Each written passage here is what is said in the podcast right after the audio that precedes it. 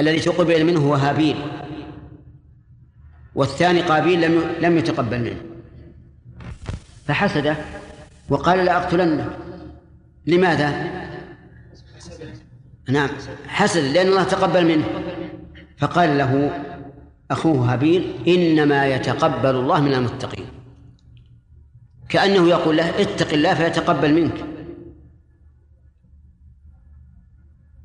ثم قال له لئن بسطت إلي يدك لتقتلني ما أنا بباسط يدي إليك لأقتلك إني أخاف الله رب العالمين، يعني أنك إن أردت أن تقتل لأني أخاف الله.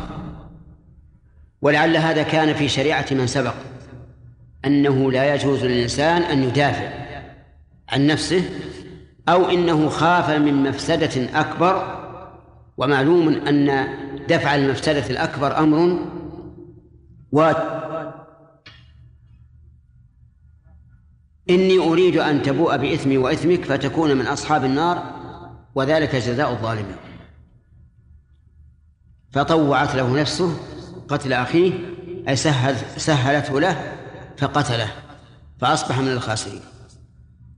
فكان قابيل أول من سن القتل بغير حق، وصارت كل نفس تقتل بغير حق فعلى قابيل شيء من وزرها والعياذ بالله، لأنه أول من سن القتل، ومن سن سنة سيئة فعليه وزرها ووزر من عمل بها إلى يوم القيامة. لكن هل الأمر كما قال المؤلف إنه الشيطان، يعني إبليس الذي أبى واستكبر عن سجود السجود لآدم وقابيل، أو المراد الجنس؟ الصواب الثاني بلا شك، لأن كثيرا من الكافرين لا يخطر ببالهم أنهم كفروا تأسيا بالشيطان الذي أبى واستكبر، وكثير من القتلة لا يتأتى بباله أنه فعل ذلك تأسيا بقابيل. فإذا كانت الآية تدل بلفظها على العموم والمعنى يقتضي ذلك، فإنه لا وجه لكوننا نخصها بإيش؟ بمعين. انتبه ولد، وهذه قاعدة يجب أن نفهمها في من قواعد التفسير، أن اللفظ العام لا يجوز أن يقتصر فيه على بعض أفراده إلا إلا بدليل، فإن لم يكن دليل فالواجب العموم. هنا نقول الواجب العموم لأن اللفظ عام، ولأن المعنى إيش؟ امشوا يا جماعة. ولأن المعنى يقتضيه، لأن كل إنسان كافر قد لا يخطر بباله أنه متأسٍ بالشيطان بإبليس. كل إنسان يقتل عمداً بلا حق لا يخطر بباله أنه قتل تأسياً بقابيل، وحينئذ فاللفظ لا يساعد والمعنى لا يساعد، أعني لا يساعدان على التخصيص بإبليس وقابيل. وقوله من أضلانا من الجن والإنس، الجن على كلام المؤلف هو إبليس، والإنس قابيل، والصواب العموم. فإن قال قائل نحن نعلم أن الإنسان يضله البشر، يأتي إنسان سيء ويضله، لكن كيف يكون من الجن؟ نقول لأن الجن وعلى رأسهم الشيطان يأمر الإنسان بالفحشاء ويأمره بالمنكر ويأمره بالكفر، فيكون بذلك مضلا له. أرأيتم ما حصل من آدم وزوجه، ألم يكن الشيطان قد أضلهما؟ نعم بلى قد أضلهما، نهاهما الله عن الأكل من الشجرة فجاء الشيطان ودلاهما بغرور وجعل يقسم لهما أنه ناصح، ووسوس إليهما حتى أكل من الشجرة. نعم نجعلهما تحت أقدامنا، نجعلهما بالجزم، جواب الأمر في قوله أرنا، يعني إن أريتنا إياهما نجعلهما تحت أقدامنا في النار. ولا شك أن الذي يجعله الإنسان تحت قدمه قد أذله أعظم إذلال، ولهذا من الأمثال السائرة أن الإنسان إذا أراد إعزاز الشخص قال أنت مني على الرأس، وإذا أراد إذلاله قال أنت تحت قدمي. فهم يقولون أرنا هذين اللذين أضلانا نجعلهما تحت أقدامنا ليكونا من الأسفلين، أي أشد عذابا منا. كما كان عاليين علينا من قبل فلنجعلهما نحن الآن تحت أقدامنا ليكونا من الأسفلين. من فوائد هذه الآية الكريمة إقرار الكفار بربوبية الله وأنه المجيب للدعاء، لقولهم ربنا أرنا الذين أضلانا، وهذا كلام الكفار. ومن فوائد الآية الكريمة أن أن الإنسان ينبغي له أن يبتعد، بل يجب عليه أن يبتعد عن قرناء السوء، لقوله الذين أضلانا من الجن والإنس. وقد حذر النبي صلى الله عليه وسلم من جلس السوء، فقال المرء على دين خليله فلينظر أحدكم من يخالل، أي على دين صديقه ومحبه فلينظر أحدكم من يخالل. وقال عليه الصلاة والسلام مثل الجليس السوء كنافخ الكير، إما أن يحرق ثيابك وإما أن تجد منه رائحة خبيثة، فاحذر قرين السوء، لا تجتمع به، لا تصادق، لا تستأمنه على أي شيء. ومن فوائد الآية الكريمة تبرؤ التابعين من المتبوعين يوم القيامة، ويشهد لذلك قوله تعالى إذ تبرأ الذين اتبعوا من الذين اتبعوا ورأوا العذاب. فالمتبوعين في آية البقرة يتبرؤون من التابعين، كما أن التابعين أيضا يتبرؤون من المتبوعين. ومن فوائد الآية الكريمة أن الإضلال يكون من الجن والإنس، يكون من الجن والإنس، يقول أضلانا من الجن والإنس. فمصاحبة الإنس للإنسي واضحة، مصاحبة الجني للإنسي أيضا مستفادة من قوله تعالى وقيضنا لهم قرناء فزينونهم ما بين أيديهم وما خلفهم.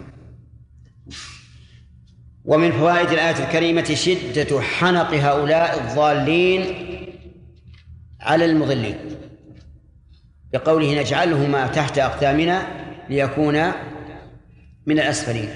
ثم قال تعالى إن الذين قالوا ربنا الله ثم استقاموا تتنزل عليهم الملائكة ألا تخافوا ولا تحزنوا وأبشروا بالجنة التي كنتم توعدون.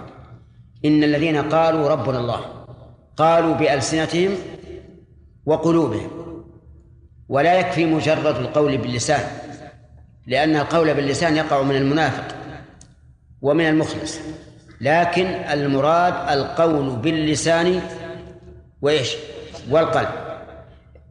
قالوا ربنا الله، وهذا القول الذي قالوه ليس مجرد قول على اللسان واعتقاد بالجنان، بل هو مستلزم لطاعة الله عز وجل. ولهذا قال ثم استقاموا، أي استقاموا على طاعة الله. فالإيمان في القلب والاستقامة في الجوارح. لم يكتفي ب... لم يكتفي لم يكتفي الله بالثناء عليهم وبيان جزائهم على الإيمان بالقلب، بل لا بد من الاستقامة. ولقد ثم استقاموا، وقول المؤلف على التوحيد وغيره مما وجب عليهم صحيح، يعني استقاموا على التوحيد فلا إشراك، استقاموا على الاتباع فلا بدعة، استقاموا على الطاعة فلا معصية، استقاموا على الخير فلا شر، وهل مجرى. وتأمل قوله ثم استقاموا، أتى بثم الدالة على الترتيب بمهلة، يعني أن إيمانهم لم يكن إيمانا خاطفا آمن ثم زال، لا، إيمان مستقر، لأنهم استقاموا على دين الله عز وجل. وقد وقد سئل النبي صلى الله عليه وسلم،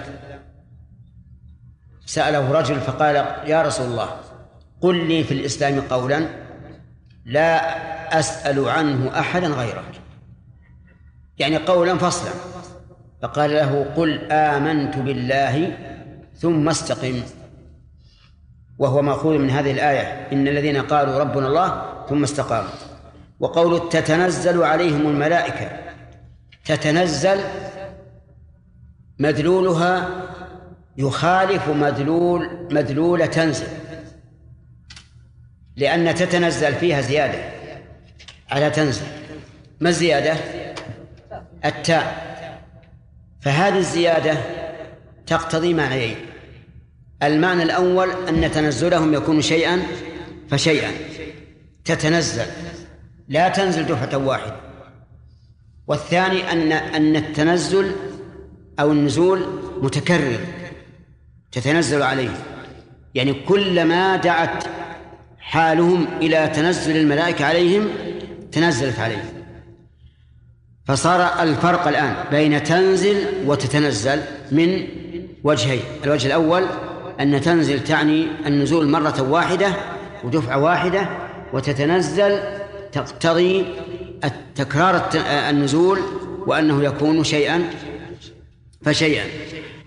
عليهم الملائكة سبق الكلام على ذكر الملائكة.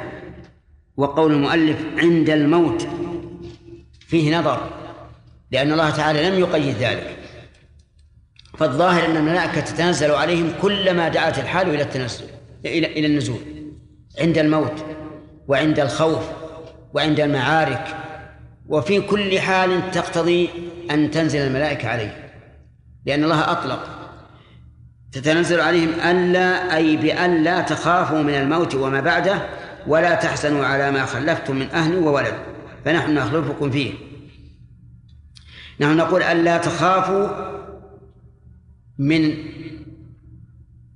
مستقبلكم ولا تحزنوا على ماضيكم، لأن الإنسان عند الخوف إما أن يخاف من المستقبل أو يحزن على ما مضى فيقول لو أني فعلت كذا لكان كذا، لم يحدث لي الخوف مثلا.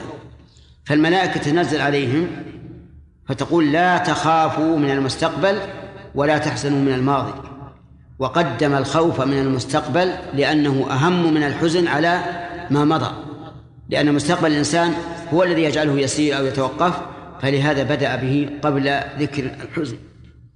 وإذا جعلناه مثلا مما يدعو إلى التنزل حال الموت، فالملائكة فالإنسان عند الموت حاله تقتضي أن يزاد قوة ونشاطا على الإيمان والتوحيد، فتتنزل عليهم الملائكة عند الموت أيضا وتبشرهم بها أن لا تخافوا ولا تحزنوا وأبشروا بالجنة التي كنتم توعدون. أبشروا هذه هي من البشارة وهي الإخبار. اجلس يا ولد، هذا أظن ابنك مبارك، تعال عند أبوك. وأبشروا بالجنة التي كنتم توعدون. البشارة هي الإخبار بما يسر، هي الإخبار بما يسر. وسميت بشارة لأنه إذا سر الإنسان ظهر ظهرت علامة السرور على وجهه فتغيرت بشرة الوجه. وقد تطلق البشارة على الإخبار بما يسوء من باب التهكم. قال الله تعالى بشر المنافقين إيش؟ بأن لهم عذابا أليما. وقال تعالى فبشرهم بعذاب أليم، مع أن هذا مما يسوء لكنه على سبيل التهكم بهم، كما تقول للعاصي كما تقول أنت للعاصي أبشر بسوء العاقبة، أبشر بالنار، وما أشبه ذلك مما يكون تهكما به. أبشروا بالجنة التي كنتم توعدون. الجنة هي الدار التي أعدها الله لأوليائه، وفيها كما في القرآن الكريم لا تعلم نفس ما أخفي لهم من قرة أعين، وفيها كما جاء في الحديث القدسي ما لا عين رأت ولا أذن سمعت ولا خطر على قلب بشر. بالجنة التي كنتم توعدون، من وعدهم بها؟ وعدهم الله عز وجل. قال الله تعالى وعد الله المؤمنين والمؤمنات جنات تجري من تحتها الأنهار التي كنتم توعدون نحن أولياؤكم في الحياة الدنيا أي نحفظكم فيها وفي الآخرة أي نكون معكم فيها حتى تدخلوا الجنة ولكم فيها ما تشتهي أنفسكم ولكم فيها ما تدعون تطلبون. تقول لهم الجنة تقول لهم الملائكة نحن أولياؤكم في الحياة الدنيا وفي الآخرة، يعني أن الملائكة تتولى المؤمنين، تحثهم على الخير وتحذرهم من الشر. وقد أخبر النبي صلى الله عليه وسلم أن للملك في قلب ابن آدم لمة وللشيطان لمة، فلمة الملك إعادة بالخير وحث على الطاعة، ولمة الملك الشيطان بالعكس. وقوله في الحياة الدنيا أي نحفظكم فيها، وذلك أن الإنسان إذا كانت الملائكة معه فإنها تسدده وتدله على الخير وتحثه عليه. وفي الآخرة يتولونهم أيضا، فإن الملائكة تتلقاهم الملائكة هذا يومكم الذي كنتم توعدون. وفي الجنة تدخل عليهم الملائكة من كل باب سلام عليكم بما صبرتم فنعم عاقبة الدار. فهم أولياء المؤمنين في في الدنيا وفي الآخرة، جعلنا الله وإياكم منه. ولكم فيها أي في الآخرة ما تشتهي أنفسكم ولكم فيها ما تدعون، كل ما اشتهاه الإنسان وإن لم يطلبه فإنه يحصل بين يديه، وكذلك أيضا كل ما طلبه فإنه يحصل بين يديه. في الدنيا لا يتسنى الإنسان ما يشتهي، حتى لو طلب وكرر الطلب فإنه قد لا يأتيه، لكن في الآخرة مجرد ما يقع في قلب الإنسان أنه يشتهي كذا يحضر. كذلك أيضا ما يطلبون ما يطلبونه يحضر أيضا، ويأتيهم أيضا ما لا يخطر على بالهم، كما قال تعالى لهم ما يشاءون فيها ولدينا مزيد، يعني يأتيك من النعيم ما لم تطلبه وما لم تشتهيه نفسك لأنه لم يخطر على بالك. نزلا رزقا مهيئا منصوب بجعل مقدرا أي نعم بجعل مقدرا أي جعل نزلا من غفور رحيم، وهو الله عز وجل، لأنهم لم يصلوا إلى الجنة إلا بمغفرته ورحمته. نعم. نتفيد نزول الملائكة في الآخر في الموت نعم من قصر الآية. نعم. شيخ بارك الله فيكم، هل هذا يصدر أيضا على قوله عز وجل ومن أعرض عن ذكري فإنه معيشة ضنكا، لأن أكثر المفسرين على أنها في القبر نعم وفي الآخرة، بينما الآية عامة.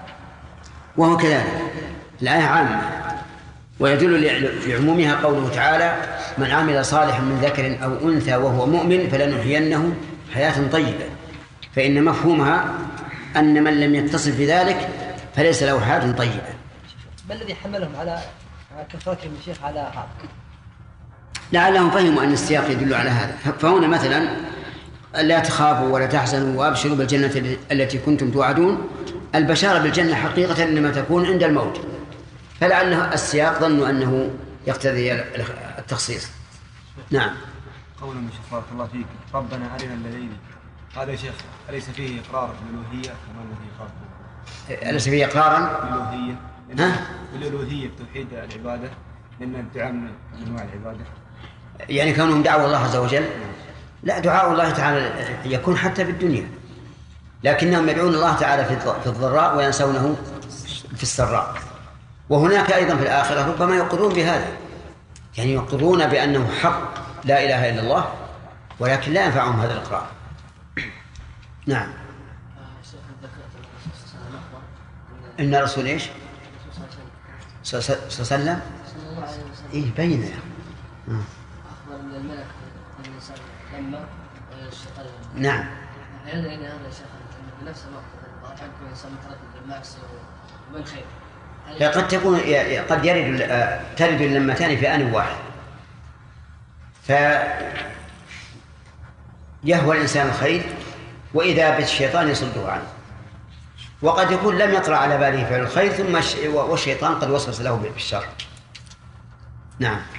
شيخ جزاك الله خير، الدعاء هنا يا شيخ هل هو خاص بكثرة الإنس أم جميع كفرة الجن والإنس؟ إيش؟ الدعاء هنا عندما قالوا وقال الذين كفروا ربنا أرينا الذين ضلانا. نعم. هل هو خاص بكثرة الإنس شامل كفرة الإنس والجن. يشمل هذا وهذا، يشمل هذا وهذا، لأن لأن الجن يدخل كافرهم النار بالإجماع. يا شيخ لماذا أتت الآية بصيغة الماضي؟ إيش؟ لماذا أتت الآية بصيغة الماضي وقال الذين كفروا؟ أين؟ هذا سؤال جيد. يقول هذا القول هل حصل أو سيحصل؟ الجواب لم يحصل، لكنه لكنه على حكاية الحال، على حكاية الحال، أو يقال إنه لما تحقق وقوعه صار بمنزلة الماضي، كقوله تعالى أتى أمر الله فلا تستعجلوه، فإن أمر الله لم يأتي بعد، بدليل قوله فلا تستعجلوه. ولا يمكن أن يقال إن قول الكافرين أرنا الذين أضلانا أن ذلك في النار بدليل قوله تعالى بعد ذلك نجعلهما تحت أقدامنا. نعم لا يدل، لأنه يمكن يجعلهم تحت أقدامهم وهم في عرصات القيامة، لا يلزم أن يكون هذا في النار. الله عليك، فهو الجن الإنس هل يكون من جميع الجن هل من جنس أو نوع خاص؟ من المعلوم أن أن الجن فيهم الصالحون وفيهم دون ذلك، وفيهم المسلمون وفيهم الكفار، فالذي يضل إنما هو الكافر، أما الجني المؤمن فلا يضل. لكن شيخ صلى الله عليه وسلم هل جميع كفار الجن عندهم أو مكنهم الله عز وجل من إغواء الإنس؟ لا، مو على كل حال، لكن أصل كفر الإنسان أصل من, من, من الشيطان والنفس، والشيطان من, من الجن لا شك فيه، إلا إبليس كان من الجن. نعم. قضية الشيخ قول الله عز وجل على حكاية عن ابن آدم الأول لئن بسطت يدك لتقتلني ما أنا بباسط يدي لأقتلك، ذكرتم أن هذا شرع من قبلنا وأن شرعنا جاء بخلافه، فيكون هذا في شرعنا في ما يخص الفتنة شيء؟ بلى هذا في الفتنة، لكن مسألة قابيل وهابيل ما في فتنة، ولهذا أمر الرسول عند الفتنة أن يكون الإنسان كخير ابن آدم، كخير ابن كخير ابني آدم فيكف، كما فعل عثمان رضي الله عنه حين ثار عليه الثوار وأراد الصحابة أن يدافعوا عنه، أمر بالإمساك.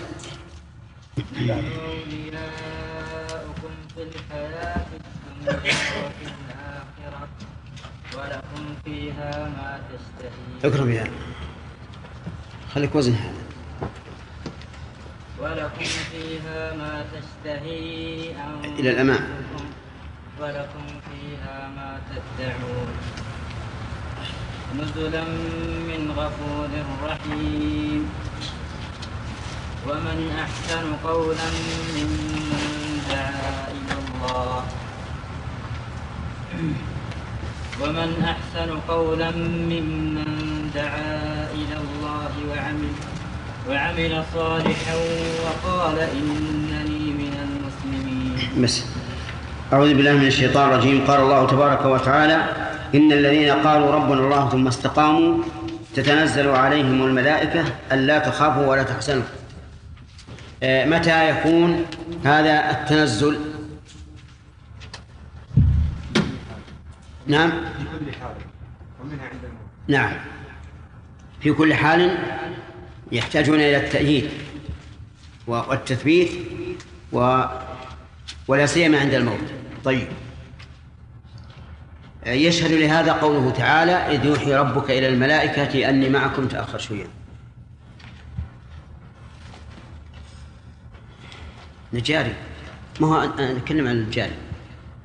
يشهد لهذا قول الله تبارك وتعالى إذ يوحي ربك إلى الملائكة أني معكم فثبتوا الذين آمنوا. عبر بقول تتنزل دون تنزل، لماذا؟ سببين. نعم. أول التكرر في التنزل، الثاني في التكرار والاستمرار. طيب أحسنت. قوله أبشروا بالجنة التي كنتم توعدون. سعد ما هي البشارة؟ البشارة هي ال... هي هي تبليغ الناس بالمرغوب فيه. الإخبار بما بما يسر. طيب وهل تأتي لغير ذلك؟ نعم. ها. تأتي بما يسر. قد تأتي أحيانا بما يسر. بما يسر. بما يسر. بما يسيء. بما يسوء. نعم. طيب مثاله. مثاله. أحمد بشر المنافقين بأن لهم عذابا أليما. أحسنت. طيب هذه البشارة هي على معناها الحقيقي أو يراد بها شيء آخر يا أحمد؟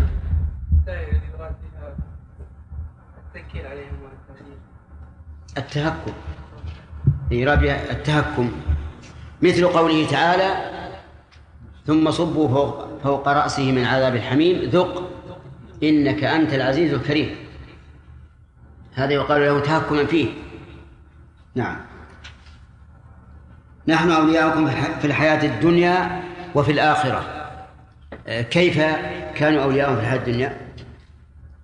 أولياؤهم في الحياة الدنيا نعم يعينونهم على فعل الخيرات ويحذرونهم في المنكرات. نعم. هل لهذا ما يشهد ما يشهد له في الحديث؟ نعم. قرناء يعني لا أن أن أنهم أولياء في الحياة الدنيا. نعم، يقول النبي صلى الله عليه وسلم إن الشيطان لما والملك لما. أحسنت. طيب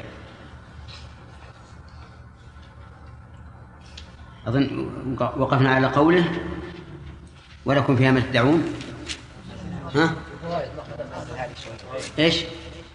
الناقل هذا لو نزل شوية. إيش؟ الناقل هذا لو نزل شوية. أيه هذا؟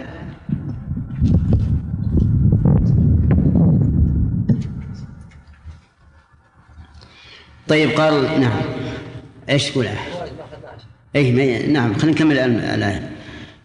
قال الله تعالى ولكم فيها ما تشتهي أنفسكم ولكم فيها ما تدعون أي ما تطلبون، فكل ما تشتهيه النفس ولو بلا طلب يحصل، وكل ما يطلبون فإنه حاصل مهما كان.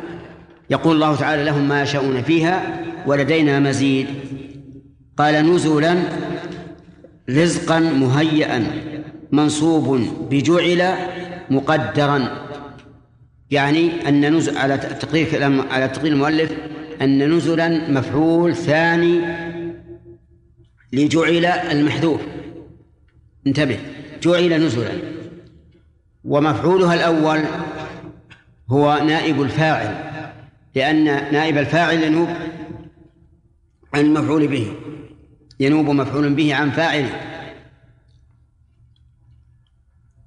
طيب يقول نزلا أي جعل نزلا من غفور رحيم وهو الله عز وجل، وذكر المغفرة والرحمة لأنهم بمغفرة الله ورحمته وصلوا إلى هذا، فبمغفرته للذنوب نقوا نقوا منها، وبرحمة الله تعالى صاروا أهلا لدخول لدخول الجنة. من فوائد الآيات أولا أن مجرد العقيدة لا يغني شيئا حتى يكون معه عمل، لقوله تعالى إن الذين قالوا ربنا الله ثم استقاموا.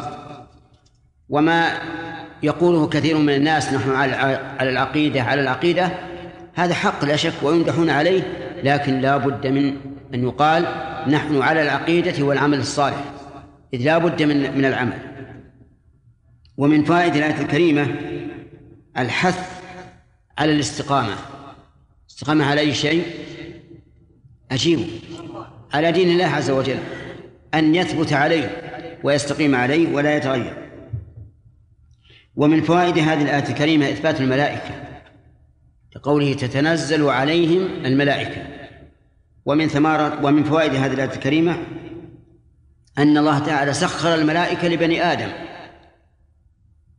في مواطن كثيرة كما في هذه الآية، وكما في قول الله تبارك وتعالى والملائكة يدخلون عليهم من كل باب سلام عليكم بما صبرتم، وكما سخرهم الله تعالى يجلسون على أبواب المساجد يوم الجمعة يكتبون الأول فالأول، إلى غير ذلك من المواطن التي جاءت في الكتاب والسنة. ومن فوائد الآية الكريمة أن الملائكة آه التي تتنزل على هؤلاء المؤمنين المستقيمين تبشرهم بأمرين بل بثلاث أمور، أولا أنه لا خوف عليهم، والثاني أنهم لا يحزنون، والثالث أن الجنة مأواهم. وقد سبق الفرق بين الخوف والحزن. نعم. ومن فوائد من فوائد الآية الكريمة تحقيق البشرى بما يؤيدها، يعني لا يكفي أن تقول فلان أبشر بالخير حتى حتى تبين ما يؤيد هذه البشرى. يؤخذ من هذه الآية وهي قوله التي كنتم توعدون، وذلك لعلمهم بأن وعد الله لا يخلف. ومن فوائد الآية الكريمة أن الملائكة أولياء لمن آمن واستقام في الحياة الدنيا وفي الآخرة. أما الحياة الدنيا فهي حفظهم من المعاصي والزلل وتهيئتهم للعمل الصالح ومعونتهم على ذلك وتثبيتهم عليه، وأما في الآخرة فلا تسأل، فإن الملائكة تتولاهم، تتلقاهم الملائكة، وكذلك أيضا يدخلون عليهم من كل باب في الجنة إلى غير ذلك مما ذكر الله عز وجل. ومن فوائد الآية الكريمة أن للذين آمنوا بالله واستقاموا في الجنة ما تشتهيه الأنفس،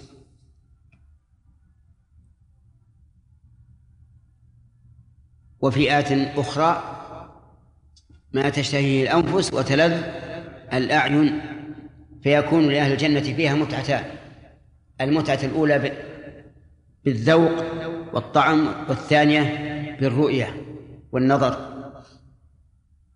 ومن فوائد الآية الكريمة أن في الجنة كل شيء يطلب، لقوله ولكم فيها ما تدعون، فكل ما يطلبون فإنه موجود في الجنة. نسأل الله يجعلني وإياكم من أهلها.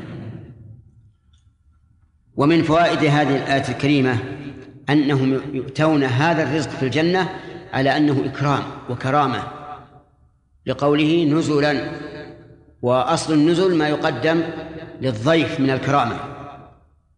ومن فوائده فوائد الآية أيضا أنهم إنما وصلوا إلى ذلك بمغفرة الله ورحمته، لقوله نزلا من غفور رحيم، ولولا ذلك ما وصلوا إلى ما وصلوا إليه. ولهذا أخبر النبي صلى الله عليه وسلم أنه لن يدخل الجنة أحد بعمله، قالوا ولا أنت يا رسول الله؟ قال ولا أنا، إلا أن يتغمدني الله برحمته.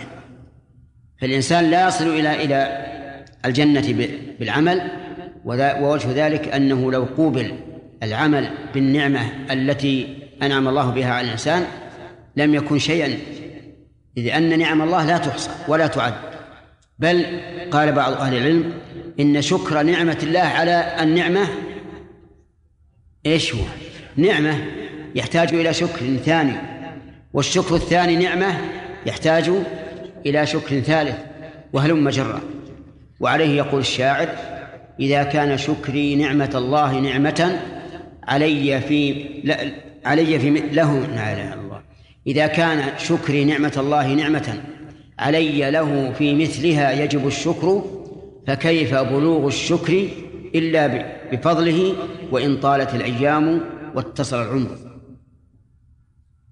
ومن فوائد الآية الكريمة إثبات اسمين من أسماء الله، وهما الغفور عبد الله الرحيم الغفور الرحيم. وهنا نعطيكم قاعدة مفيدة في الأسماء الحسنى. الأسماء الحسنى تدل على الذات والصفة، على الذات والصفة دلالة مطابقة وتضمن ودلالة التزام.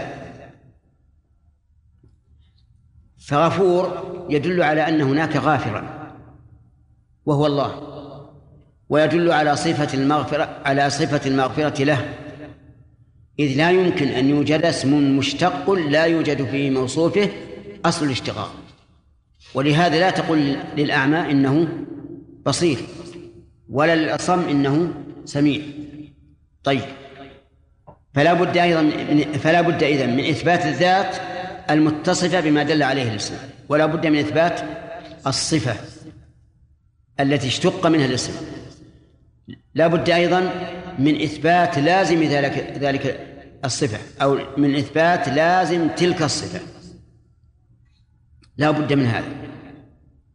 طيب، مثال ذلك قال الله تبارك وتعالى: الله الذي خلق سبع سماوات ومن الأرض مثلهن يتنزل الأمر بينهن لتعلموا أن الله على كل شيء قدير وأن الله قد أحاط بكل شيء علما. فأخبر أنه خلق وبين أنه أخبرنا بذلك لنعلم أنه على كل شيء قدير وأن الله قد أحاط بكل شيء علما. فكيف دلت صفة الخلق على العلم والقدرة؟ لأنه لا يمكن خلق إلا إيش؟ إلا بعلم، يعلم كيف يخلق، ولا يمكن خلق إلا بقدرة، ولهذا من لا علم له لا يمكن أن يخلق، ومن عنده علم ولكنه عاجز لا يمكن أن يخلق. أرأيت لو أن شخصا أراد أن أن يصلح مسجلا، هل يمكن أن يصلحه إلا بعلم كيف يصلحه؟ لا يمكن. وهل يمكن أن يصلحه وهو عاجز أشل؟ لا يمكن.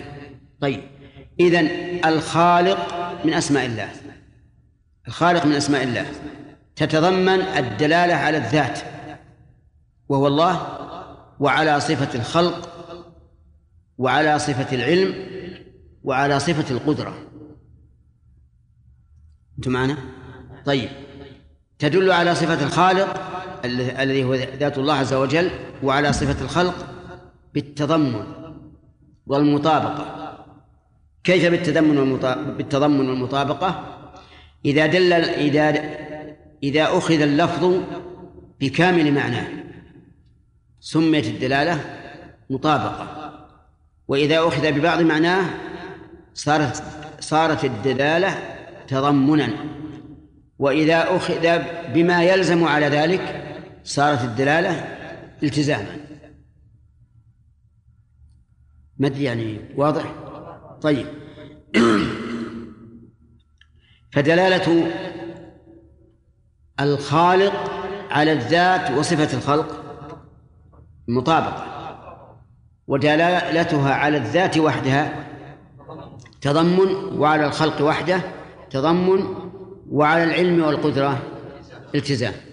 طيب، نضرب مثلا في المحسوسات، تقول مثلا لي دار، لي دار، الدار كما نعلم تتضمن حجرا وغرفا وساحات وأبوابا وشبابيك وما إلى ذلك.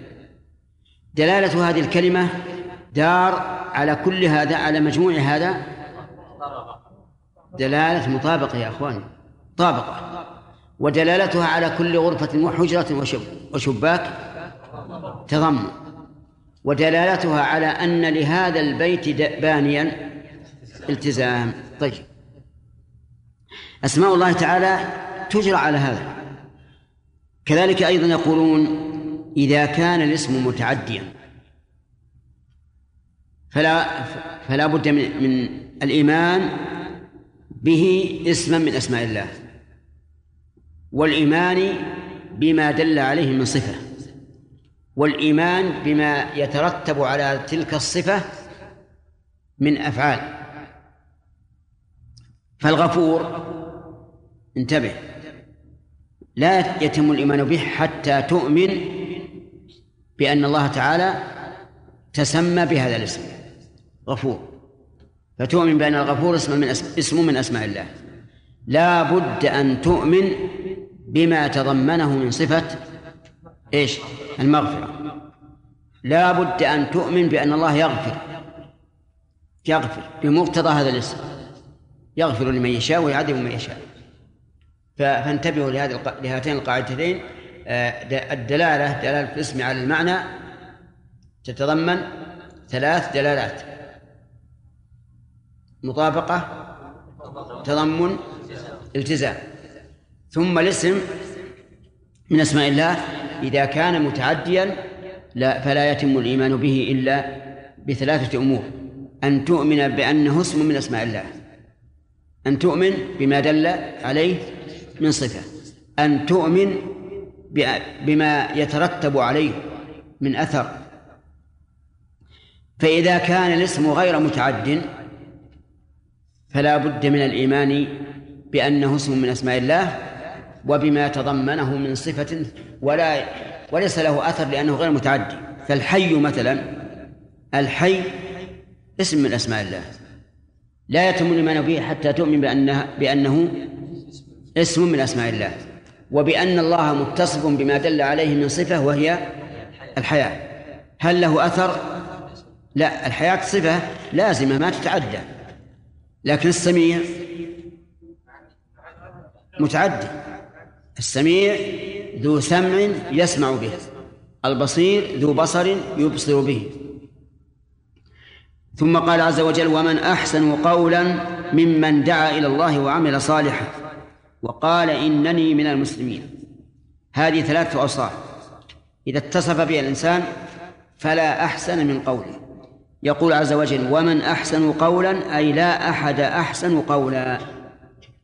تفسير المؤلف لهذه الجملة بهذه الجملة يفيد أن من اسم استفهام لكنها بمعنى النفي، من أحسن يعني لا أحد أحسن.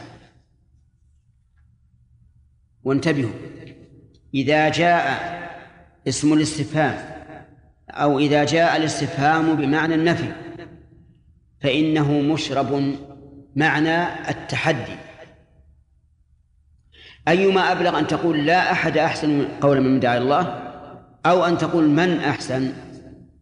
الثاني أبلغ، لأن الثاني يتضمن النفي ويتضمن التحدي، كأنه يقول ائت لي ببينة على أن هناك أحدا أحسن من أحسن من دعا الله. انتبه، كل استفهام جاء بمعنى النفي فإنه مشرب معنى التحدي، لأنك إذا قلت من كذا يعني معناه أتحداك أن تأتي لي بشيء سوى ذلك. فمن أحسن أشد نفيا من قول إيش لا أحد أحسن، وذلك لأنها جملة استفهامية مشربة معنى التحدي. أحسن هذه خبر مبتدأ، ومن هو المبتدأ، وقولا تمييز، لأنه كلما جاءك اسم منصوب بعد اسم التفضيل فهو تمييز له. من أحسن قولا ممن دعا إلى الله، قال المؤلف بالتوحيد، وهذا لا شك حسن، لكن الآية أشمل من التوحيد، ممن دعا إلى الله بالتوحيد والعمل الصالح وغير ذلك مما يدعى إلى الله. وقول ممن دعا إلى الله يعني إلى دين الله، ودين الله يتضمن التوحيد والأعمال الصالحة. ثانيا قال وعمل صالحا، فبدأ بإصلاح الغير ثم ثنى بإصلاح النفس، مع أن من دعا إلى الله فهو مصلح لنفسه أيضا. وعمل صالحا، صالحا صفة لموصوف محذوف التقدير، وعمل عملا صالحا. ولا يكون العمل صالحا إلا بشرطين هما الإخلاص لله والمتابعة لرسول الله صلى الله عليه وسلم. طيب، آه الأخ اللي عند الباب صالحا وشرابه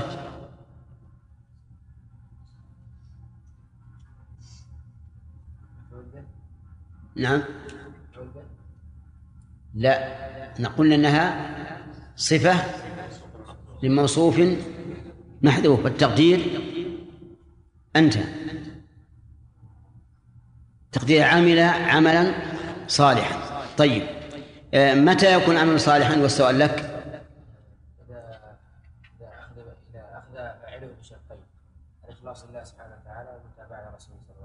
طيب، أحسن، الإخلاص لله عز وجل والمتابعة لرسول الله صلى الله عليه وسلم.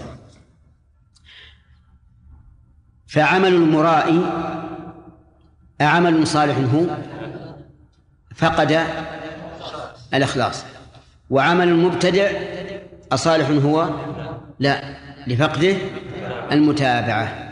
وحينئذ نقول لهؤلاء المبتدعين الذين عندهم من الإخلاص لله ما عندهم: إن عملكم حابط. قال النبي صلى الله عليه وسلم: من عمل عملا ليس عليه أمرنا فهو رد. ثم نقول حقيقة الإخلاص تستلزم أن لا تعبد الله إلا بما شرع، لا تعبده بهواك لأنك إذا عبدت الله بهواك بالبدعة فأنت غير مخلص. المخلص لا بد أن يعبد الله سبحانه وتعالى بما شرع. فصار العمل الصالح ما تركب من شيئين: الأول الإخلاص، والثاني المتابعة لرسول الله صلى الله عليه وسلم. قال: وقال إنني من المسلمين. قال إنني من المسلمين. قال باللسان ال... نعم قال باللسان أو بالقلب؟ بهما جميعا. فإن قال قائل: قوله إني من المسلمين هو من العمل الصالح لا شك، فما الفائدة من ذلك؟ قلنا الفائدة أنه يعلن هذا القول ولا يبالي بمن خالفه، لأن من الناس من يعمل صالحا لكنه تجده متسترا، لا ليس عنده الشجاعة التي تجعله يعلن ذلك. أما هذا فإنه يعلن ويقول بلسان المقال غير مبال: إنني من المسلمين. والجملة كما تعلمون إنني مؤكدة بإن. ذكر بعض أهل العلم أن المراد بذلك المؤذن، أن المراد بذلك المؤذن، لأن المؤذن يدعو إلى الله، يقول الناس: حي على الصلاة، حي على الفلاح. ولأنه مؤمن عامل صالحا، ولأنه يقول أشهد أن لا إله إلا الله يعلنها، وأشهد أن محمد رسول الله، وهذا معنى قوله إنني من المسلمين. لكن الصحيح أن الآية عامة تشمل المؤذن وغير المؤذن. الخطيب على المنبر يدخل في الآية ولا لا؟ يدخل في الآية. المعلم في حلقة تعليمه يدخل في ذلك، فالآية أعم مما ذكر. ولكن اعلم أن بعض السلف يذكر للآية معنى خاصا لا يريد حصرها في هذا المعنى، وإنما يريد التمثيل، وهذه مسألة قد تفوت على بعض الناس. دائما ننظر في ابن كثير أو ابن جرير أنه قال فلان كذا لجزء المعنى، فهم لا يريدون أن يقصروا العام على الخاص، لأنهم أعلم من أن يقتصروا على بعض أفراد العام مثلا، لكنهم يريدون إيش؟ التمثيل. مثال ذلك مثلا قال بعض العلماء: ثم أورثنا الكتاب الذين اصطفينا من عبادنا فمنهم ظالم لنفسه ومنهم مقتصد ومنهم سابق بالخيرات. قال: الظالم لنفسه الذي يؤخر الصلاة عن وقتها، المقتصد الذي يصليها في آخر الوقت، السابق بالخيرات الذي يصليها في أول وقت. طيب، هذا لا شك أنه حصر، بل لا شك أنه تخصيص للعام، فنقول أرادوا بذلك أرادوا بذلك التمثيل. طيب، من فوائد الآية الكريمة تفاضل الأعمال، تفاضل الأعمال لقوله: ومن أحسن قولا. وأحسن اسم تفضيل، ولا شك أن الأعمال تتفاضل، تتفاضل باعتبار الجنس وباعتبار النوع وباعتبار الهيئة، ثلاثة اعتبارات: باعتبار الجنس وباعتبار النوع وباعتبار إيش؟ الهيئة والكيفية. طيب، تتفاضل باعتبار الجنس، فمثلا الصلاة أفضل من الزكاة، الصلاة أفضل إيش؟ من الزكاة، الزكاة أفضل من الصوم، الصوم أفضل من الحج، هذا باعتبار الجنس. ثم هذا الجنس أيضا تتفاضل من وجه آخر: واجب العبادة أفضل من نفلها، فصلاة الظهر مثلا أفضل من قيام الليل. هذا هذا تفاضل باعتبار الجنس لكنه من وجه آخر. دليل ذلك أن النبي صلى الله عليه وسلم قال عن الله: وما تقرب إلي عبدي بشيء أحب إلي مما افترضت عليه. تتفاضل باعتبار النوع، باعتبار النوع فإن شئ نعم مثل الوتر أفضل من مطلق التهجد، الرواتب أفضل من النفي المطلق، هذا باعتبار إيش؟ باعتبار النوع. وإن شئت فاجعل تفاضلها باعتبار الوجوب والندب من هذا النوع. طيب الثالث إيش؟ باعتبار الهيئة، صلاة يخشع فيها الإنسان ويتدبر ما يقول وما يفعل ويطمئن، وصلاة أخرى يقتصر على الواجب وبدون خشوع قلب مثلا، أيهما أفضل؟ الأولى أفضل. والمهم أننا نؤمن بأن الأعمال تتفاضل وأن بعضها أحب إلى الله من بعض. يبقى النظر هل يلزم من تفاضل العمل تفاضل العامل؟ نعم، وعلى هذا فالعامل أيضا يختلف ويتفاضل. قال النبي صلى الله عليه وسلم: لا تسبوا أصحابي فوالذي نفسي بيده لو أنفق أحدكم مثل أحد ذهبا ما بلغ مد أحدهم ولا نصيب. العمل واحد لكن العامل مختلف.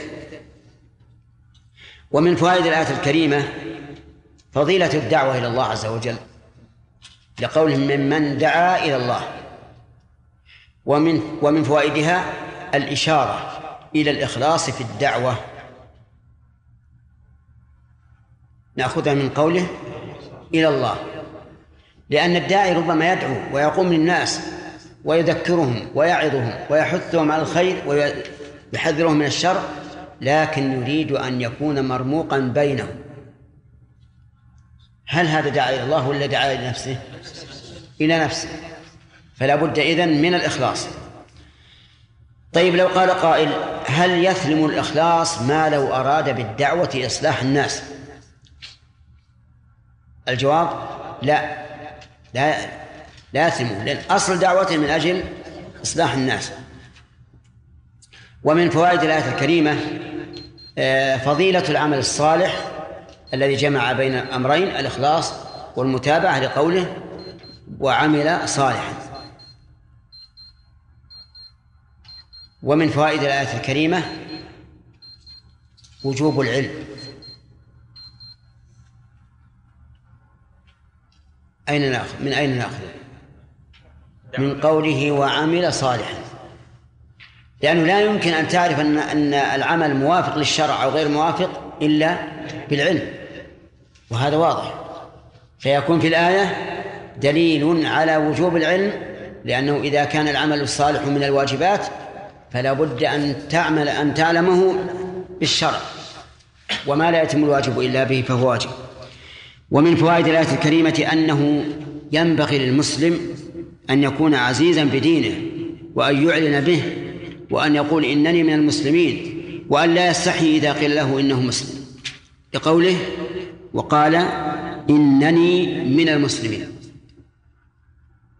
ومن فوائد الآية الكريمة الإشارة إلى تجنب التزكية الذاتية، لأنه قال من المسلمين ولم يقل وقال إنني مسلم، لأن الإنسان قد يعتز بقوله إنني مسلم ويفخر أكثر مما يقول مما يكون ذلك فيما لو قال إنني من المسلمين. ومن فوائد الآية الكريمة الإشارة إلى المؤاخاة بين المسلمين بقوله: من المسلمين، إشارة إلى أنني كواحد من هؤلاء لا أفترق عنهم. وأظنه انتهى الوقت. طيب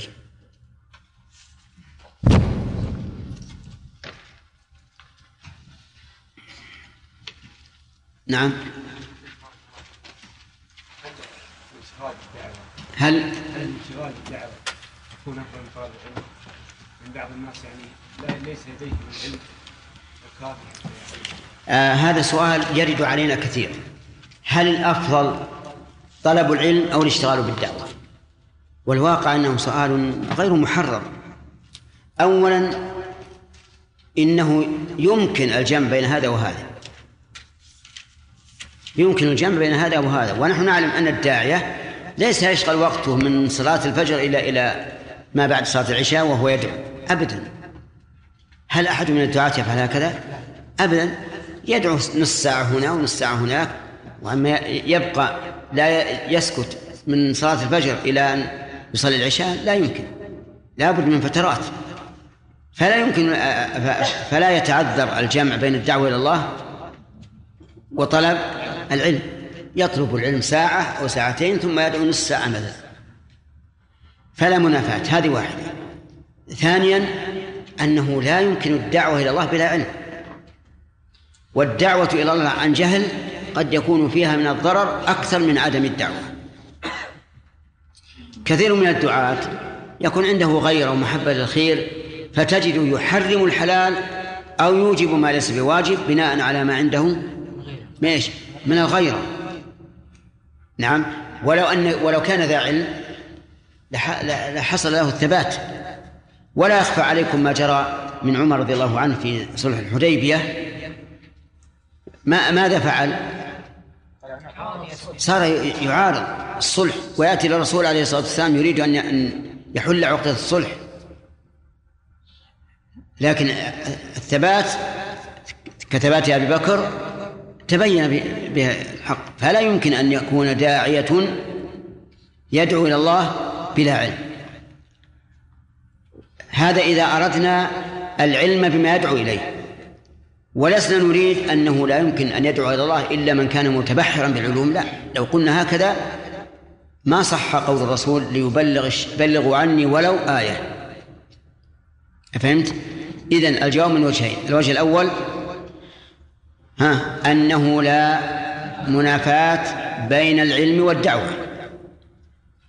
الوجه الثاني أنه لا تمكن الدعوة إلا بعلم بما يدعو إليه. طيب، بقي علينا وسائل الدعوة. وسائل الدعوة كثيرة، يعني ليس و... ليس الدعوة مختصة بأن يقوم الإنسان يتكلم. الدعوة تكون بالقول، وتكون بالكتابة، وتكون بنفس الفعل. الإنسان الذي تثق منه تجد أنك تنظر ماذا يصنع وتفعل مثله. هذا دعوة، هذا نوع من الدعوة. بل قد تكون الدعوة بالفعل والعمل أقوى تأثيرا من الدعوة باللسان. واضح؟ طالب العلم الذي يريد الدعوة، لا سيما الدعوة في الحارات، لأن الشيخ يوجد حارات منكرات كثيرة يصلي حتى في الصلاة، فيعرف الفلان والفلان يتركون الصلاة، فإن جلس يعني يمشي إليهم ضاع وقته، وبعضهم يعني يقومهم موجود، ويقع الإنسان في حرج، إما يعني يتركهم أو يشتغل ما هو فيه. والإنسان إن يعني الوقت قليل وإن تفرق أيضا قلب، فهل يعذر الإنسان إذا غلب على ظنه أن هذا الشخص أنه بعيد الاستجابة وكذلك بعيد أنه يقبل منه ويجد في وقت مناسب له؟ هذه في الواقع موعظة أو أمر. الدعوة تكون بصفة عامة، أما أن تذهب إلى فلان وتنصحه فهذا في الحقيقة موعظة، وإذا كان لك سلطة فهو أمر أمر بمعروف. وهذا كما تعرف له أحوال. لا يجب على الإنسان أن يترك ما يهمه في دينه ودنياه من أجل أن يذهب إلى الناس يقرع أبوابهم ليأمرهم أو يعظهم، هذا ليس بواجب. نعم، من رأى، لكن الرسول ما ما ما ذهب ما قال تطلبوا رؤية المنكر. وهذا الذي لا يصلي يمكن أن أعظه في السوق في المسجد.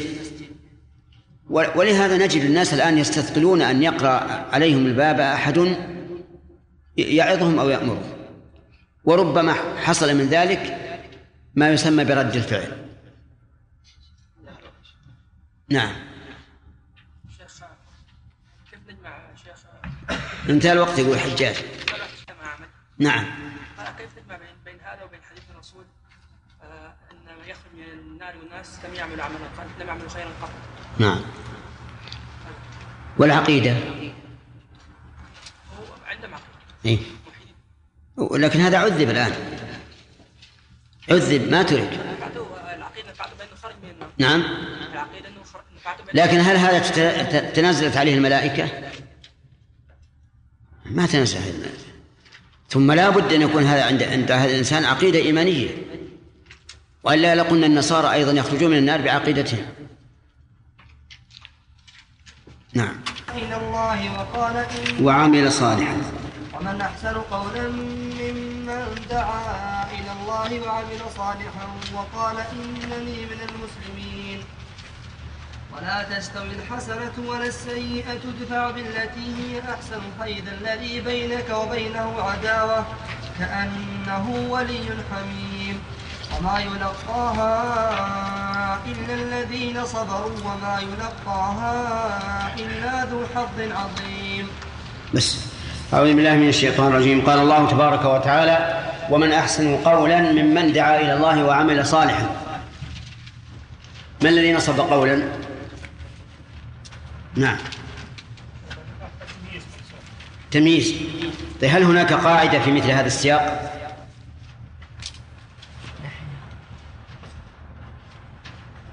عبيد الله.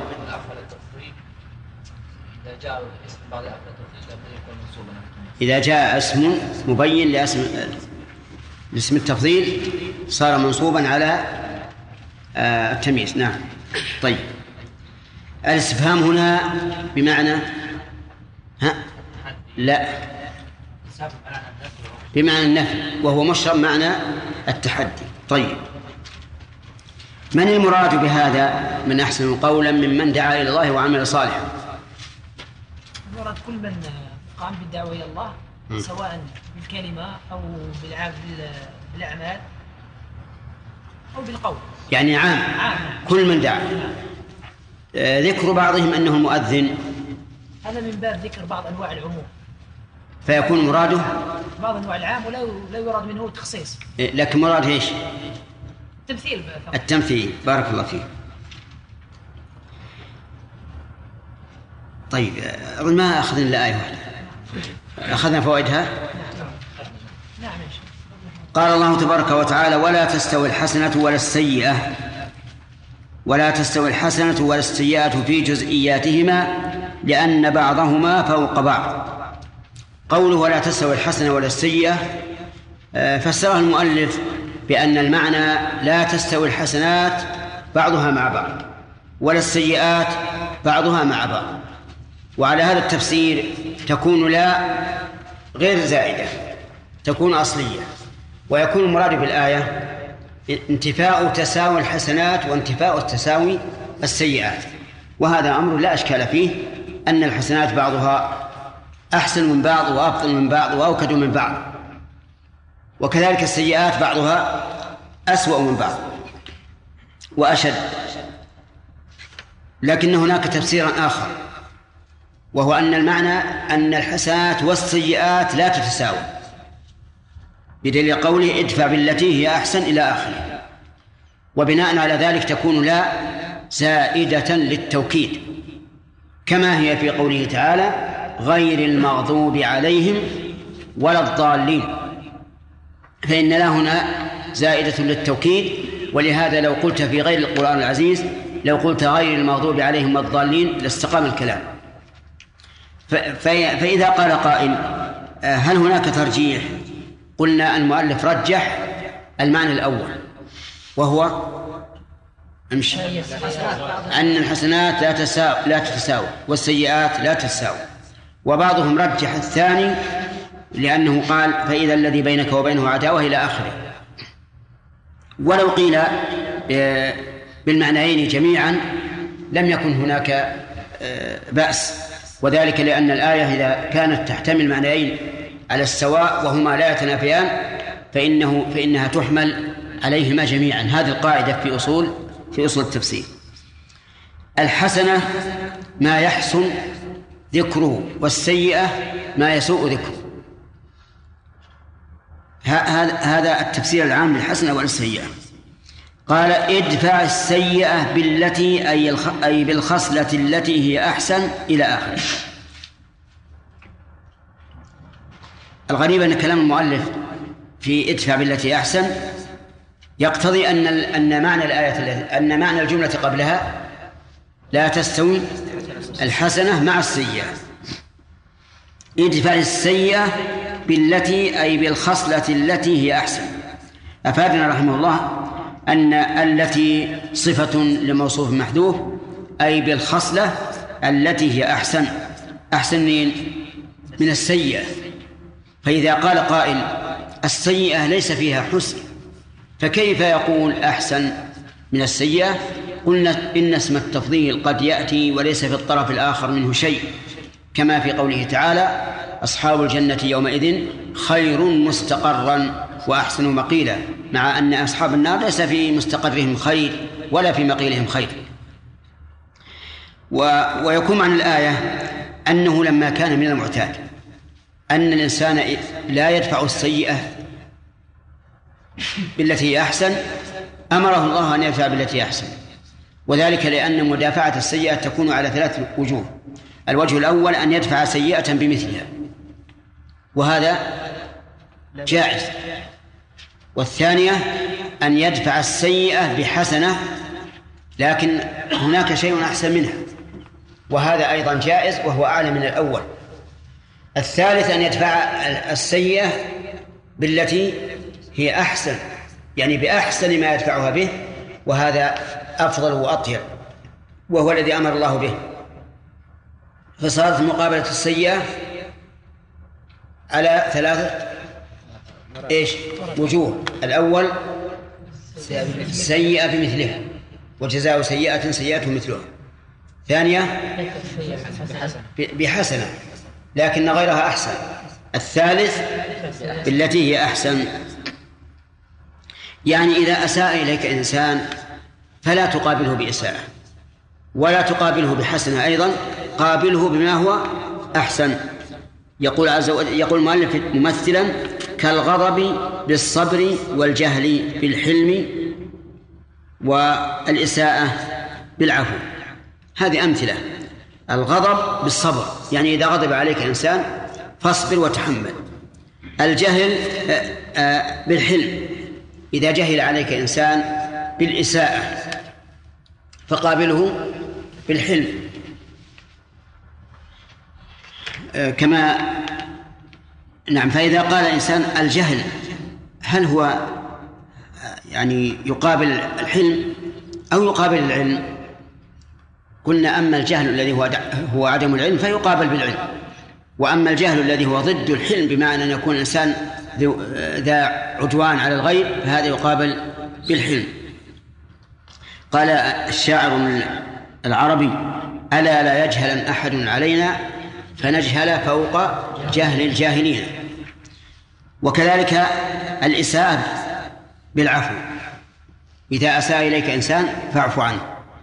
وقد سبق مرارا ونكرره تكرارا أن العفو إنما يندب إليه إذا كان إيش إذا كان فيه إصلاح، لقوله تعالى فمن عفا وأصلح فأجره على الله.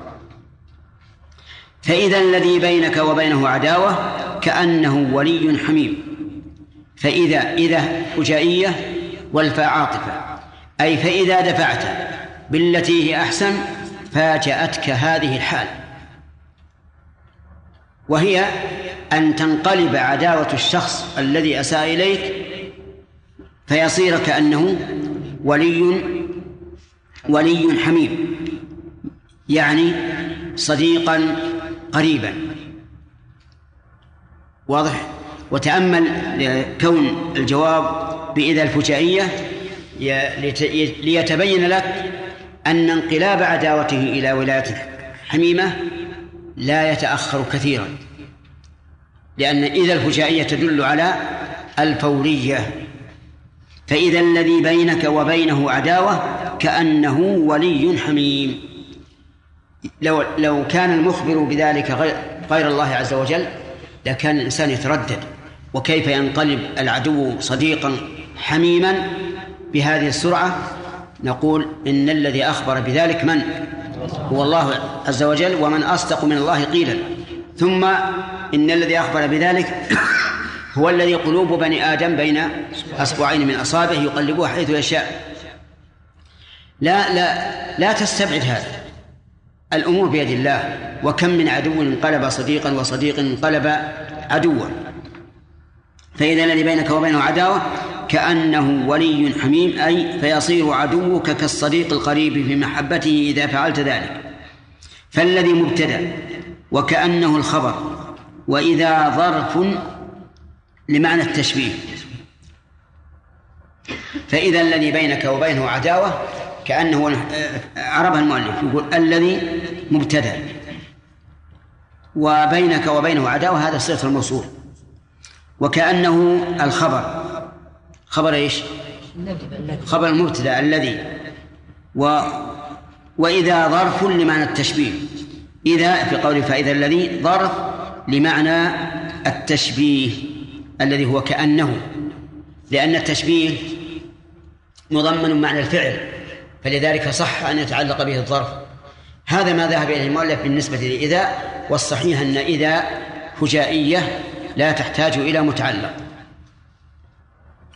يقول رحمه الله: وما يلقاها، أي يؤتى الخصلة التي هي أحسن إلا الذين صبروا وما يلقاها إلا ذو حظ ثواب عظيم. نعم. وما يلقاها، قال المؤلف رحمه الله أي يؤتى الخصلة، وقيل معناها لا يوفق لها، والمعنى متقارب، يعني لا ينال أحد هذه الخصلة وهي الدفاع بالتي هي أحسن إلا الذين صبروا. هذه الجملة فيها حصر، طريقه إيش؟ لا، النفي والإثبات، طريقه النفي والإثبات. وما يلقاها إلا الذين صبروا. وقوله إلا الذين صبروا، أي حبسوا أنفسهم وأجبروها على تحمل هذا الأمر، وذلك لأن هذا الأمر شديد، إذ أن النفوس تحب الانتقام ممن أساء إليها، ولكن يقال ادفع بالتي هي أحسن. لهذا قال وما يلقاها إلا الذين صبروا. كل إنسان سوف يعاني معاناة شديدة إذا سلك هذه الطريقة، وهي الدفاع بالتي هي أحسن، لا بد أن يجد عناء ومشقة، فأمره فأثنى الله تعالى على الصابرين على ذلك. الصبر لا يحتاج إلى أن, أن نطيل الشرح فيه، لأنهم قالوا إنه يكون ثلاثة أنواع: يكون صبرا على طاعة الله، وصبرا عن معصيته، وصبرا على أقداره. نعم. وما يلقاها إلا الذين صبروا وما يلقاها إلا ذو حظ عظيم. قال ثواب، ذو حظ أي ثواب، والصواب أن يقال الحظ هو النصيب، أي لا، ما يلقاها إلا ذو نصيب عظيم، ليس من الثواب فحسب، بل من الثواب والأخلاق والرزونة وغير ذلك، الرزانة وغير ذلك، يعني من له نصيب عظيم من أي شيء؟ من الثواب، من الثواب والأخلاق والرزانة والتأني وغير ذلك، فلا ينبغي أن يقتصر ذلك في ذلك على الثواب. وما يلقاها إلا ذو حظ عظيم. ولما ذكر الله تعالى دفع العدو من بني آدم ذكر دفع العدو من غير بني آدم، فقال وإما ينزغنك من الشيطان نزغ فاستعذ بالله. شوف مدافعة العدو من غير آدم، من غير بني آدم، لم يقل ادفع بالتي أحسن، قال الجأ إلى الله، لأنك لا تستطيع أن تدفع الشيطان إلا باللجوء إلى الله عز وجل، إذ أن الشيطان ليس أمامك حتى تلوي عنقه وتقتله، ولكنه لا يدافع، لا يدفعه إلا الله. ولهذا قال وإما ينزغنك من الشيطان. فالمناسبة بين هذه الآية والتي قبلها أنه لما ذكر مدافعة العدو من بني آدم ذكر مدافعة العدو من غير بني آدم، فقال وإما ينزغنك من الشيطان نزغ فاستعذ بالله. قال إما، فيه إدغام إن الشرطية، فيه إدغام نون إن الشرطية في ما الزائدة، إما أصلها وإن ينزغنك، وإن ينزغنك، لكن ما الزائدة تزاد كثيرا في أدوات الشرط، كقوله هنا وإما ينزغنك، وكقوله تعالى أيما تدعو فله الأسماء الحسنى.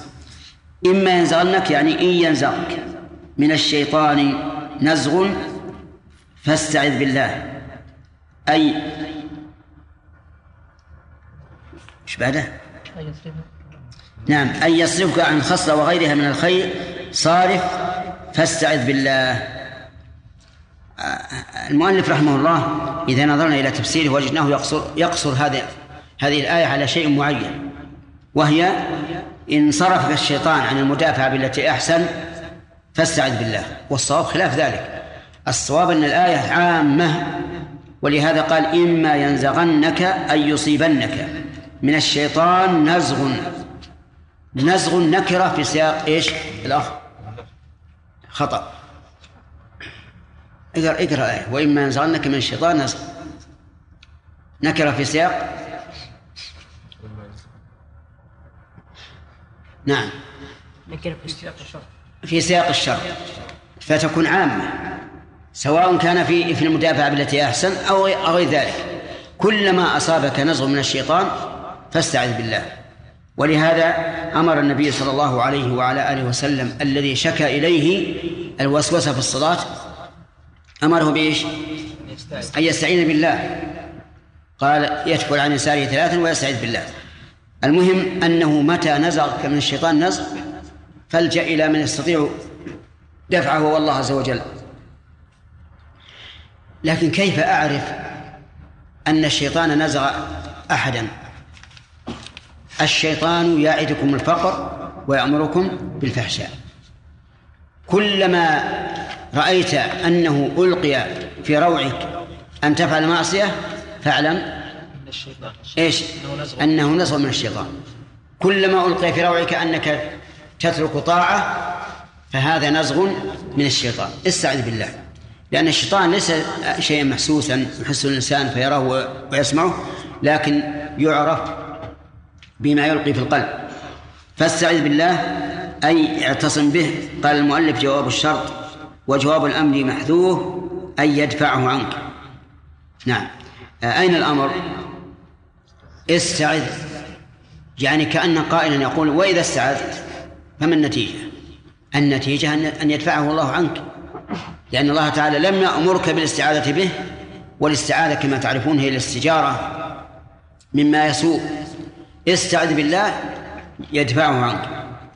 إنه هو السميع السميع للقول العليم بالفعل. هذه الجملة التعليلية لقوله استعذ بالله، يعني فإنك إذا استعذت منه إذا استعذت منه بالله سمعك، وإنه عليم بكيفية دفع هذا الشيطان الذي نزغك منه نزغ، فهو سميع لقولك إذا استعذت به، عليم بما يدفع به عنك هذا الشيطان. في الآيات فوائد، منها انتفاء تساوي الحسنات بعضها ببعض، وانتفاء تساوي السيئات بعضها ببعض، فيترتب على ذلك فائدة أن الحسنات تتفاوت والسيئات تتفاوت. فمن الحسنات ما هو أصول في الإسلام كالأصول الخمسة، ومنه ما هو دون ذلك، ومنه ما هو فرائض، ومنه ما هو نوافل. في المحرمات ما هو شرك مخرج عن الملة، وما هو شرك دون ذلك، وكذلك يقال في الكفر، ومنه ما هو فسوق، ومنه ما هو دون ذلك. هذا إذا قلنا أن المراد إيش؟ أن الحسنات لا تتساوى والسيئات لا تتساوى. أما إذا قلنا لا تستوي الحسنة ولا السيئة، أي أن الحسنة والسيئة لا, لا يتساوان، فيفيد الحث على فعل الحسنات في مقابل السيئات. وليس الفائدة أن يعلم أن الحسنة لا تساوي السيئة، لأن هذا أمر معلوم، ولا يمكن في القرآن ببلاغته أن يأتي بمثل ذلك، لأن هذا كقولك السماء فوقنا والأرض تحتنا. لكن المراد الحث على أن تقابل السيئة بحسنة. ومن فوائد الآية الكريمة الإرشاد إلى مدافعة السيئات. الأخ من أين تؤخذ؟ من قوله يدفع. معك كتاب؟ لا لا خذ خذ المصحف وتابع، لا يستولي عليك الوسواس. طيب يؤخذ من قوله ادفع بالتي هي أحسن. ومن فوائد الآية الكريمة الحث على أعلى المقامات في مدافعة السيئات، تؤخذ من من قوله أحسن، ولم يقل ادفع بالحسن بل قال بالتي أحسن. ومن فوائد الآية الكريمة أن الله تعالى مقلب القلوب، فقد يكون العدو صديقا والصديق عدوا لقوله فإذا الذي بينك وبينه عداوة. ومن فوائد الآية الكريمة أنك لا تأخذك العزة بالإثم، فتقول لا يمكن أن أسكت أمام هذا الذي أساء إلي، ولا بد أن آخذ بحقي. نقول إذا أخذت بحقك فذلك لك، لكن هناك خلق أفضل وأكمل وهو المدافعة بالتي هي أحسن. ومن فوائد الآية الكريمة أن المدافعة بالتي هي أحسن شاقة على النفس، شاقة على النفس، بقوله وما يلقاها إلا الذين صبروا ولكن اصبر. ومن فوائد الآية الكريمة أن من سلك هذه الطريق وهي مدافعة السيئة بما هو أحسن فإنه ذو نصيب عظيم من الأخلاق والثواب والرزانة والرجولة والشهامة وغير ذلك، لقوله وما يلقاها إلا ذو حظ عظيم. ومن فوائد الآية التي بعدها أن ملجأ الإنسان عند الخوف مما لا يمكنه دفعه هو الله عز وجل، لقوله وإما ينزغنك من الشيطان نزغ فاستعذ بالله. ومن فوائد الآية الكريمة أنك كلما أحسست بشيء من نزغات الشيطان من تهاون بمأمور أو ارتكاب المحظور فعليك أن تلجأ إلى إلى الله عز وجل. فإن قال قائل نجد الاستعاذة مشروعة في غير هذا الحال، مشروعة عند قراءة القرآن مثلا، مشروعة عند دخول الخلاء، فما الجواب؟ الجواب أن مشروعيتها عند تلاوة القرآن، لأن الشيطان يتسلط على الإنسان حين قراءة القرآن أن يصده عما فيه من الذكر الحكيم، يصده عن تدبره، عن الخشوع فيه، عن آه على أن كون الإنسان يلتزم بأوامره ونواهيه ويصدق بأخباره. المهم أن الشيطان يحرص على الإنسان إذا أراد قراءة القرآن، فناسب أن يؤمر بالاستعاذة بالله من الشيطان الرجيم. وكذلك عند دخول الخلاء، لأن الخلاء موضع موطن من؟ الشياطين. الشياطين تكون في أخبث الأماكن، والملائكة في أطيب الأماكن، ولهذا كانت المساجد بيوت الملائكة، وكانت المراحيض آه نعم بيوت الشياطين. ومن فوائد الآية الكريمة إثبات الشيطان وأن له سلطة على بني آدم، لقوله من الشيطان نزغ فاستعذ بالله، وهو كذلك. والله سبحانه وتعالى سلط الشيطان على بني آدم وأيد المؤمنين بالملائكة، فإن الشيطان إذا أمر بالفحشاء فإن هناك أمرا آخر يضاد وهو أمر الملك. ومن فوائد الآية الكريمة أنه لا يستعاذ إلا بالله، فقوله فاستعذ بالله، لكن هذا مقيد بما لا يقدر عليه إلا الله، فإنه لا استعاذة منه إلا بالله.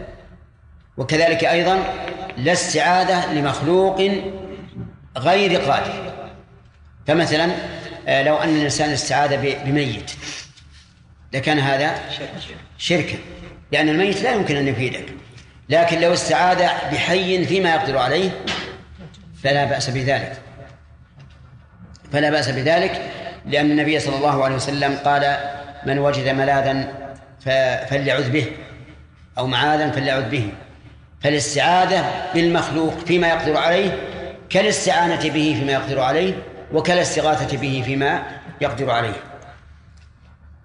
ومن فوائد الآية الكريمة إثبات السميع العليم لله، يعني أنهما من أسماء الله عز وجل، وسبق أنه لا يتم الإيمان بالاسم إلا ثلاث أمور إن كان متعديا، وبأمرين إن كان غير متعدي. السميع متعدي فتثبت السميع اسما والسمع صفة وكونه يسمع أثرا، وكذلك يقال في العليم.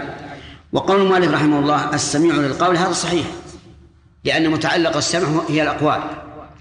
العليم بالفعل فيه نظر، لأن الله عليم بالفعل عليم بالقول عليم بما ليس بفعل ولا قول. ولقد خلقنا الإنسان ونعلم ما توسوس به نفسه، فقصره على الفعل لا شك أنه قاصر، فيقال الصواب العليم بكل شيء من الأقوال والأفعال والإرادات والحاضر والمستقبل والماضي. ومن فوائد الآيتين بلاغة القرآن بذكر المتقاربين في المعنى وإن كان بينهما فرق من حيث الحقيقة. وجه ذلك أنه ذكر في الآية الأولى معاملة من معاملة, معاملة المسيء من الإنس بأن تدفعه بالتي أحسن، وذكر يرحمك الله وذكر في الثانية معاملة من المسيء من غير الإنس وهو الشيطان. ثم قال عز وجل ومن آياته الليل والنهار والشمس والقمر، من آياته أي آيات, أي آيات الله عز وجل.